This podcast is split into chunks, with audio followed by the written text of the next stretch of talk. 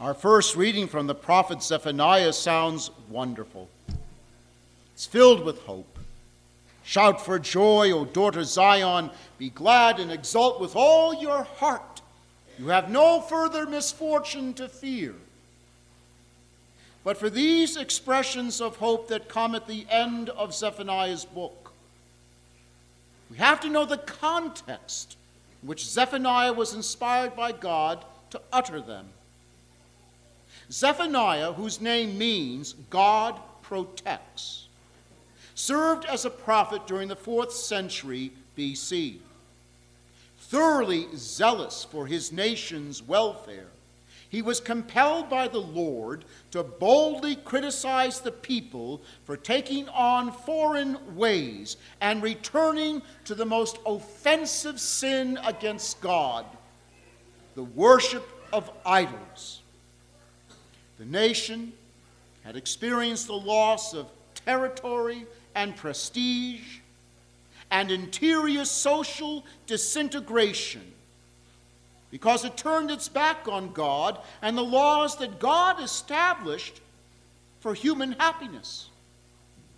Zephaniah saw that the fundamental problem was not political or economic, but spiritual. It almost always is. The people had lost their awareness of sin.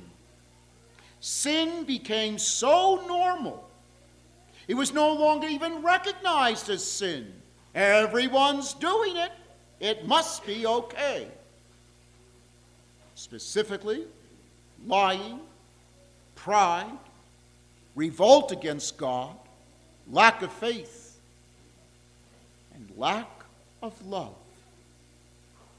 These are the evils that each person, as a free moral agent, is responsible for and have as their natural consequence the weakening of the individual, then the weakening of social cohesion, and ultimately the erosion of national strength and identity.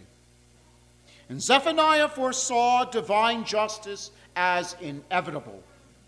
There would be a foreign invasion as punishment for the lack of faith over generations.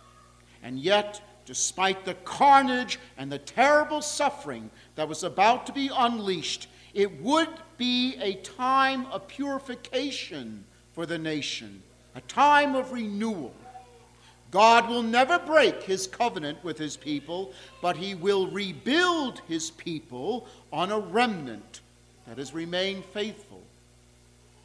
Zephaniah reminds us of a fundamental truth about God. He is indeed merciful, but his mercy can never be separated from his justice.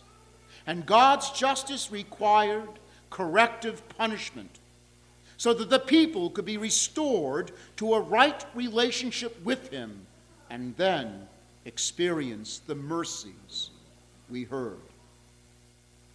St. Paul tells the church of every generation, rejoice in the Lord always. Now, if that sounds kind of Pollyannish, consider that Paul wrote this when he was under house arrest in Rome. In the early stage of his trial, Paul was pretty hopeful there would be an acquittal. But Paul was a pragmatist.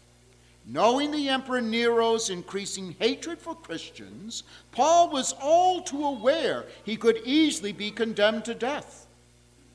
Despite the horrible circumstances, despite the darkness, Paul wrote this letter to urge the church to never stop working to maintain its unity, to always be humble, and to continue to be generous in giving, come what may.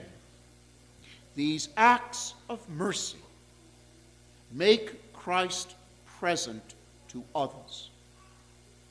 But Paul also warned to be on the watch for evangelists who are more interested in lining their pockets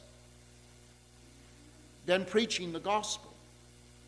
To be alert to those within the church who are teaching error and to brace themselves for persecution. Showing mercy does not mean being blind to the realities of the times one lives in, but to rise above the chaos and remain focused on what matters most serving God by serving others. Despite all the struggles, says Paul, the believer is to rejoice in the Lord. For it is in rejoicing and giving God praise, no matter the circumstances the believer finds him or herself in. That is what gives the believer a peace which defies the logic of this world. In the gospel, we find John the Baptist preparing the way of the Lord by calling people to a baptism of repentance. And many came, everyday people. Even tax collectors and soldiers approached John, asking what were they to do. This was a time of great messianic expectations. It was palpable in the society and the culture. The Messiah is coming. He would come and free the people from Roman occupation. He would restore the kingdom of David. And when they wondered if John just might be the Messiah, John made it clear he was not. But the one who was coming will baptize with the Holy Spirit and fire, suggesting a spiritual revolution was about to take place. John avoided the language of politicians, promising better times ahead. He avoided the language of those who pervert religion by seeking the death of unbelievers. He avoided the language of the militarists who sought conquest. Instead, John used the language of a prophet to call people to repentance, to a personal conversion to a personal inner transformation to be in a right relationship with God and to express that inner transformation in one's moral life through acts of mercy. People, said John, were to share their goods. Tax collectors were not to take more than they were entitled to. And soldiers were not to falsely accuse the innocent or practice extortion, common practices to supplement income. Performing acts of mercy is a sign of genuine repentance, genuine conversion of heart, says John the Baptist, is how the Messiah should find those who await his arrival.